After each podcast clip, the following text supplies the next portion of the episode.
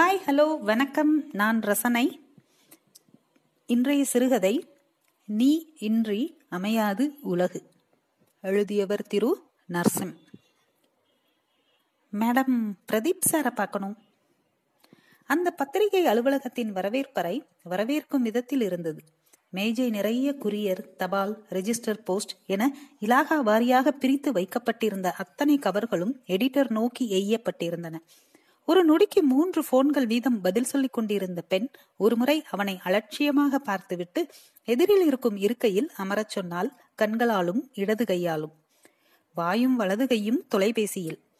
இடம் சுட்டிய கைவிரல் மீண்டும் அந்த ஸ்பிரிங் போன் வயரை கோர்க்கத் துவங்கியது. வயர் கோர்க்கும் போன் கால்கள் பெரும்பாலும் பர்சனல் கால்களாகத்தான் இருக்கும் என்று நம்பிக்கை கொண்டிருந்தவன் அவளை பார்த்து கொண்டே அமர்ந்தான். பிளாஸ்டிக் பூச்சாடி நேர்த்தியான வேலைப்பாட்டுடன் டீப்பாயை வசீகரித்தது. அதன் அருகில் கிடந்த நாளிதழை எடுக்க அவன் எத்தனித்த நொடியில் கேட்டார். சொல்லுங்க சார். என்ன விஷயம்? பிரதீப் சாரை பார்க்கணும். அப்பாயின்மெண்ட் இருக்கா? என்ன விஷயமா பார்க்கணும்? இல்ல கதை ஒண்ணு எழுதியிருக்கேன் கொடுக்கணும். அதுக்கு அவரை பார்க்கணும்னு அவசியம் இல்லை. என்கிட்ட கொடுங்க. இல்ல அவர் ஃப்ரெண்டு மூலமா நேத்து பேசினேன் வர சொன்னாரு. ஒரு நிமிஷம். என்றவள் விரலுக்கும் பட்டனுக்கும் பழுதில்லாமல் ஒத்திவிட்டு உங்க பேரு? முத்துகிருஷ்ணனுங்க. Okay sir. சார் என்கிட்ட கொடுக்க சொல்லிட்டாரு. கொடுத்துட்டு போங்க. கால் பண்றாராம். ஷியோர் கவரை வாங்கி கொண்டு அவள் புன்னகைத்த விதம் அவனுக்கு கொஞ்சம் நம்பிக்கை தந்தது. கொடுத்து விடுவாள். சாப்பிட கிளம்பும் முன் குண்டு குண்டான எழுத்தில் மிஸ்டர் பிரதீப் என்று தமிழில் எழுதியிருந்த அந்த ஒட்டப்படாத கவர் கண்ணில் பட்டதும் அதை எடுத்து பிரித்து பார்த்தாள். லேசர் பிரிண்டரில் பெரிய ஃபான் சைஸே என்னை படி என்று அழைத்தது. அந்த தலைப்பும். முதலில் ஏதோ நீர்ப்பாசன கட்டுரை என்று நினைத்தவள் மீண்டும் ஒருமுறை தலைப்பை பார்த்தாள். அவளுக்கு மிக பிடித்திருந்தது. சாப்பிட்டபடியே படிக்கத் துவங்கினாள். நீ இன்றி அமையாது உலகு. அவளை பற்றி கவிதையாக எழுதுவதா அல்லது கட்டுரை வடிவிலா? எனும் குழப்பத்தில் சில நாட்களும் சில நிகழ்வுகளும் கடந்துவிட்டன என்பதால் வடிவத்தின் மீதான மாயையை விட்டு கடந்து போன படிமங்கள் தனித்தனி எழுத்துக்களாக. கவிதையில் மட்டும்தான் கவித்துவம் இருக்கிறதா என்ன?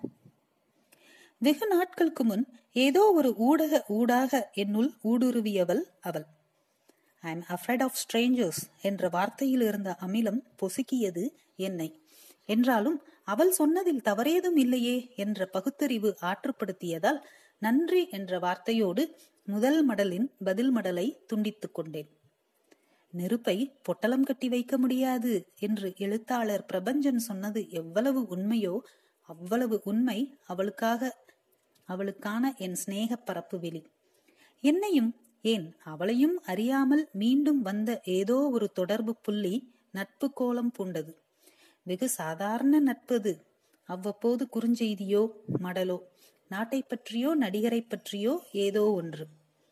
ஒரு மதியத்தின் போது எதேச்சையாக அவளின் அலுவலகம் கடந்த போது பார்க்கலாமே என தோன்றும் முன்பே பார்க்கலாமா என்றேன். பார்க்கலாமே என்றாள். பார்த்தோம். அவள் அலுவலகம் சுற்றி மரங்களின் குளுமை மனதை கொஞ்சம் இலகுவாக்கியது. பச்சை மரங்களை ஆங்காங்கே பிளேடை கொண்டு கீறிவிட்டு கொண்டே சென்ற ஒரு பையனை செக்யூரிட்டி விரட்டி கொண்டிருந்தார். பேசிக் கொண்டிருக்கும் பொழுதே வேறொரு அவசர வேலை நிமித்தம் அழைப்பு வரவே பார்த்தும் பார்க்காமல் சட்டென்று முடிந்தது அந்த சந்திப்பு. முதல் சந்திப்பு. கொஞ்சம் வசீகரமாய் இருந்தால் என்றாலும் இனக்கவர்ச்சி போன்ற எந்த அசம்பாவிதமும் ஏற்படும் நிலை இல்லை நினைவில்லை. Can you tell me good பீட்ரிங்லேண்ட் showroom என் லவ்வருக்கு வாங்கணும். அவளின் அந்த குறுஞ்செய்தி பார்த்ததும் புன்னகைத்துக் கொண்டே தெரிந்த கடையை பரிந்துரைத்தேன். அதன் பிறகு நிகழ்ந்த சந்திப்புகள் வெகு சுவாரஸ்யமாய் கழிந்தன. Hey lady want to join me shopping I am going for my lover hmm எப் ஷியோர் வாங்கி கொண்டிருக்கும் போதே அவளுக்கு குறுஞ்செய்திகள் குவிந்து கொண்டிருந்தன. ஒவ்வொரு முறையும் பதிலளிக்கும் போது சிரித்துக் கொண்டாள். சிரித்தது தெரியாதவாறு பார்த்து கொண்டாள். உனக்கு ஒரு ட்ரெஸ் எடுத்துக்கப்பா. ஏ வேண்டாம். எனக்கு அவன் எடுத்து தந்தாதான் பிடிக்கும். ஜோன் பி சில்லி இந்தா இது சூப்பரா இருக்குல்ல? அவ்வளவு நன்றாக இருந்தது அந்த வண்ணம். ம். வெயிலுக்கு இதமாக பருகி கொண்டிருந்த ஜூஸை பார்த்து கொண்டே கேட்டேன். எப்போ கல்யாணம் மேடம்? இன்னும் ரெண்டு வருஷம் ஆகும். ஏன் கேக்குறீங்க? ம் குட் என்ன பண்றாரு உங்க ஹீரோ? அவ்வளவுதான். அந்த கேள்விக்காகவே காத்திருந்தவள் போல் பேசத் தொடங்கினாள். அவ்வளவு அற்புதமாய் காதலித்துக் கொண்டிருக்கிறார்கள் என்பது அவளின் ஒவ்வொரு வார்த்தைக்கு பின்பும் ஒளிந்து கொண்ட வெட்கம் வெளிச்சமிட்டது. நிறைய கனவுகள் கண்களில். அதனாலேயே சற்று பெரிய கண்களாக இருக்கிறதோ அவளுக்கு என்று தோன்றியது அந்த நிமிடம். விழிகள் விரிய தன் காதலையும் காதல் நிமித்தத்தையும் சொல்லிக்கொண்டே போனாள். உம் உங்க லவ்வர் கொடுத்து வச்சவருங்க. நானும் தான். He so sweet by the way உங்களவரும் தான். ஆமா அவங்க என்ன பண்றாங்க? என் காதலியின் வேலை பெயர் என எல்லாம் கொஞ்சம் சுருக்கமாக சொன்னேன். வாவ் அவங்கள பார்க்கணுமே. மீசை போல் படர்ந்திருந்த ஜூஸை துடைத்துக் கொண்டே சொன்னாள். பில் கொடுத்துவிட்டு கிளம்பினோம்.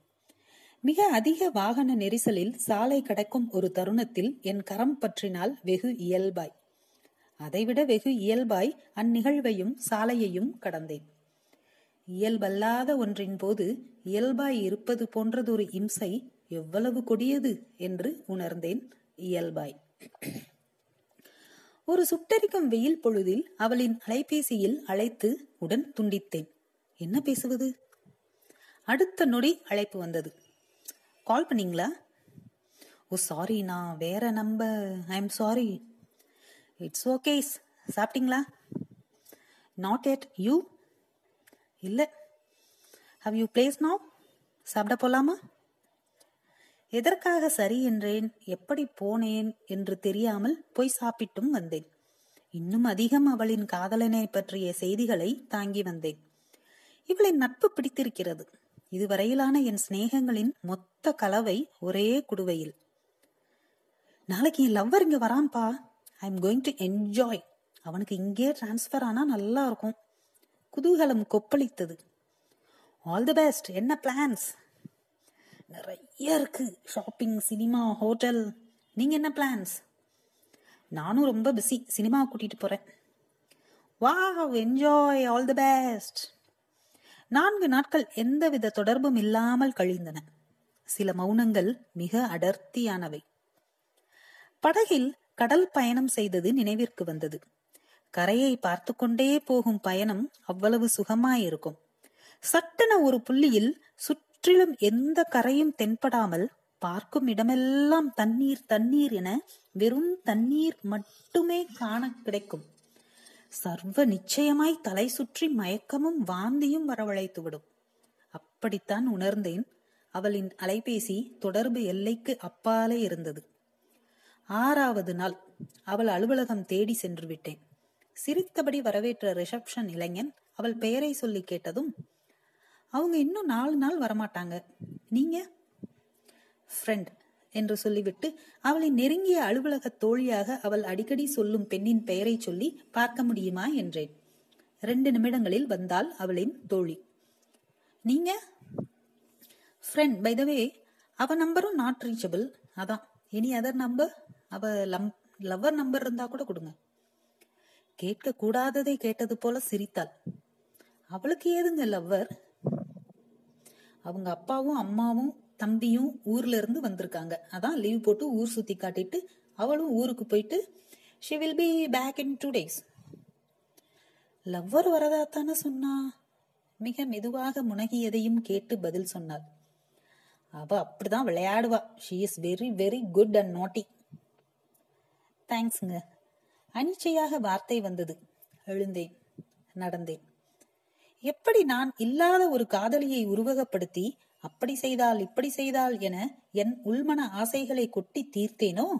அப்படித்தான் இவளும் செய்திருக்க கூடும் மாயை கதாபாத்திரங்கள் கொஞ்சம் கொஞ்சமாக நகமும் சதையும் பெற துவங்கி விடுகிறார்கள். என் காதலியாக உருவகப்படுத்திக் கொண்டவளும் அப்படித்தான்.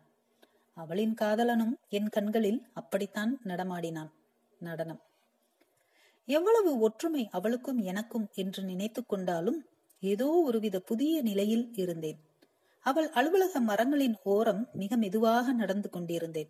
மரத்தின் வயிற்று பகுதியில் லேசாக கீறப்பட்ட இடத்தில் இருந்து பிசின் வழிந்து பிசுபிசுத்தும் காய்ந்தும் பிதுங்கி இருந்தது நான் உருவகப்படுத்திய காதலியின் மீதான காதலும் அதைவிட முக்கியமாய் அவள் உருவகப்படுத்திய காதலனின் காதலும் எவ்வளவு அற்புதமானவை. யோசித்துக் கொண்டே நடக்கையில் செல்பேசி அடித்தது. அவள்தான். ஏனோ எடுத்து பேச தோன்றவில்லை. அதன் பிறகும் எடுக்கவே இல்லை. முற்று. சாப்பாட்டையும் கதையையும் முடித்துவிட்டு நேராக ரிசப்ஷன் நாற்காலிக்கு வந்தவள் முதல் வேலையாக போனை எடுத்து ஹலோ முத்துகிருஷ்ணனா? நன்றி.